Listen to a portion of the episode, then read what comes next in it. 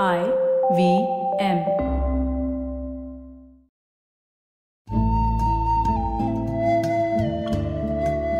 IVM के Hindi travel podcast टेढ़े मेढ़े रास्तों पर आपका स्वागत है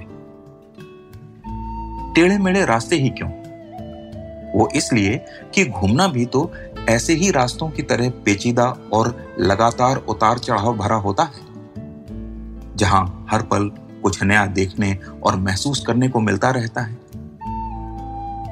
शर्त बस यही होती है कि आँख कान खुले रहने चाहिए।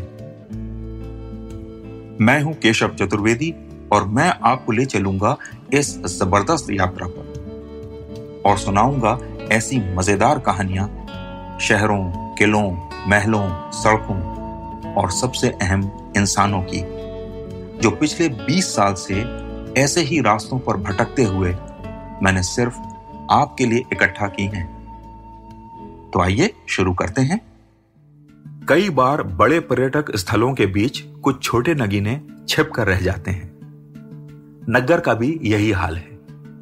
कुल्लू और मनाली के बीच ये एक ऐसा हिल स्टेशन है जो अपनी खूबसूरती और शांति के कारण कई मायनों में दोनों से कहीं बेहतर है।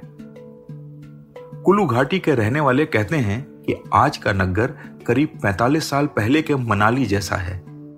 सुंदर, व्यवस्थित और शांत। बड़ी अजीब बात है, हिमालय के इस कोने में नगर कभी कुल्लू और मनाली से ज़्यादा अहमियत रखता था। यहाँ के स्थानीय इतिहास की माने तो राजा विशुद्धपाल ने इसे अपनी राजधानी बनाया और यह करीब करीब 1400 साल तक कुल्लू के राजाओं की राजधानी रही। इसके बाद राजा जगत सिंह राजधानी कुल्लू ले गए। इतने लंबे दौर तक तो सिर्फ़ पूर्वी रोमन साम्राज्य की राजधानी कॉन्स्टेंटिनोपल ही रही है।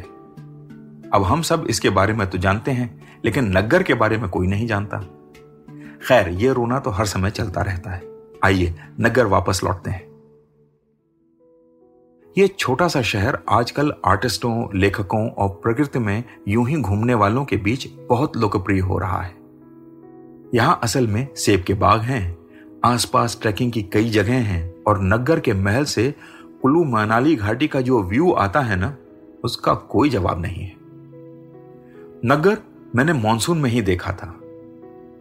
बारिश के कारण हरियाली खिल के उभर आई थी। जहाँ जहाँ पेड़ काट दिए गए थे, वहाँ बारिश के बाद घास उगाई थी या काई फैल गई थी तो चारों ओर सिर्फ़ हरा ही हरा दिख रहा था।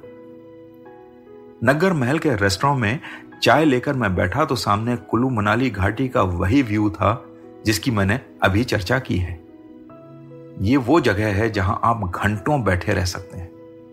बादल और सूरज के बीच चल रही लुका छिपी उसी लैंडस्केप को इतने रंग में आपके सामने पेश करती है कि आप बोर हो ही नहीं सकते। बारिश की एक खास बात यह भी है कि इस समय सारे खेतों में फ़सल खड़ी होती है। नगर के नीचे देखने पर आपको कुछ गाँव दिखाई देते हैं। इनमें बहुत से घर परंपरागत कुल्लू शैली वाले घर हैं जो पत्थर और लकड़ी से बनाए गए हैं। करीब करीब हर घर के सामने सेब का पेड़ है और हर गाँव के सामने सीढ़ीदार खेत। जिस समय मैं वहाँ था तो उन खेतों में धान की फ़सल लगी हुई थी। सीढ़ीदार खेतों में लहलहाती धानी रंग की फ़सल उसके बाद चीड़ के पेड़ों की दीवार जो ऊपर नगर महल तक आ रही थी। ऐसा नज़ारा कि आपका मन करे कि बस पहाड़ी से उतरे और इन्हीं गाँवों में कहीं जाकर रहने लगे। नगर महल की खासियत यह है कि यह बना तो पत्थर और लकड़ी से है, लेकिन दोनों का इस्तेमाल ऐसे हुआ है कि सन 1905 में जब यहाँ भयानक भूकंप आया था तो सारे इलाके में हर घर नष्ट हो गया। लेकिन महल का बाल भी बांका नहीं हुआ। आज जब हम अर्थक्वेक यानी भूकंप रोधी घर और इमारत बनाने की बात करते हैं और दुनिया भर में टेक्नोलॉजी ढूंढते फिरते हैं, हमें नगर आकर देखना चाहिए, कैसे कई सौ साल पहले ऐसी टेक्नोलॉजी मौजूद थी। नगर एक और कारण से मशहूर है, और वो है एक शख्सियत जिनका नाम है निकोलस रोरेश। निकोलस रूस के रहने वाले थे और एक विश्वविख्यात पेंटर थे। उनकी गैलरी में हिमालय की तमाम पेंटिंग्स लगी हुई हैं। मैं जब वहाँ पहुँचा तो उन्हें देखकर वहाँ खड़े लोग आपस में बात कर रहे थे कि क्या वाकई हिमालय में ऐसी जगह हैं जहाँ ऐसे दृश्य देखने को मिलेंगे? उनकी बातों से मुझे याद आया, दिल्ली के एक फोटोग्राफर हैं जिन्होंने बरसों सिर्फ़ हिमालय में ही फोटोग्राफी की है। और उन्होंने एक बार रोरिश की पेंटिंग्स को आधार बनाकर पूरे हिमाचल में घूम घूम कर फ़ोटो खींचे थे।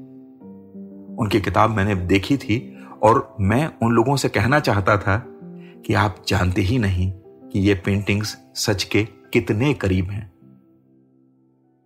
रोरिश एस्टेट में घूमते हुए स्थानीय लोग मिले, जिन्होंने एक मज़ेदार बात बताई। उनका कहना था कि रोरिश ने एक भारतीय फ़िल्म स्टार देविका रानी से शादी की थी।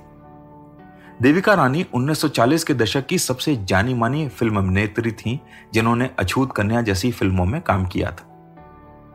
और उनकी और अशोक कुमार की जोड़ी बहुत मशहूर हुआ करती थी। लेकिन जितना मैं जानता था, उससे यह बात हजम नहीं हो रही थी। एक तो निकोलस और देविका रानी की उम्र में चौंतीस साल का फ़र्क था, और दूसरा, निकोलस की पत्नी का नाम हेलेना था, ये उन्हीं के एस्टेट में साफ़ साफ़ लिखा हुआ था। फिर ये गप क्यों चल रही थी, ये मेरी समझ के बाहर था। खैर, थोड़ी ही देर में रात से पर्दा उठ गया। देविका रानी ने रोरीश से शादी की थी। ये तो सच था, पर रोरीश रोरिश में अंतर था। असल में देविका रानी ने निकोलस के बेटे श्वेतोस्लाव रोरीश से शादी की थी, और श्वेतोस्लाव भी एक पेंटर थे। अब यहाँ के लोगों को पर्यटकों को भरमाने में मज़ा आता है तो वो ऐसी बातें कह देते हैं। ज़्यादातर लोग सुनकर आगे भी बढ़ जाते हैं। इसका कारण यह है कि न तो उन्हें रोरिश का पता और न ही देविका रानी में कोई दिलचस्पी है। तो ये भोली भाली गप चलती रहती है। तो आज टेढ़े मेढ़े रास्तों का सफ़र इसी मील के पत्थर पर खत्म होता है। अगली कड़ी में फिर किस्सों के एक नए मोड़ पर मिलेंगे और वहाँ से नए मील के पत्थर तक साथ चलेंगे। और हाँ अगर आपको ये पॉडकास्ट पसंद आया हो तो अपने दोस्तों और परिवार वालों से शेयर भी कीजिए। क्योंकि सफ़र का मज़ा तो साथ चलने में ही है।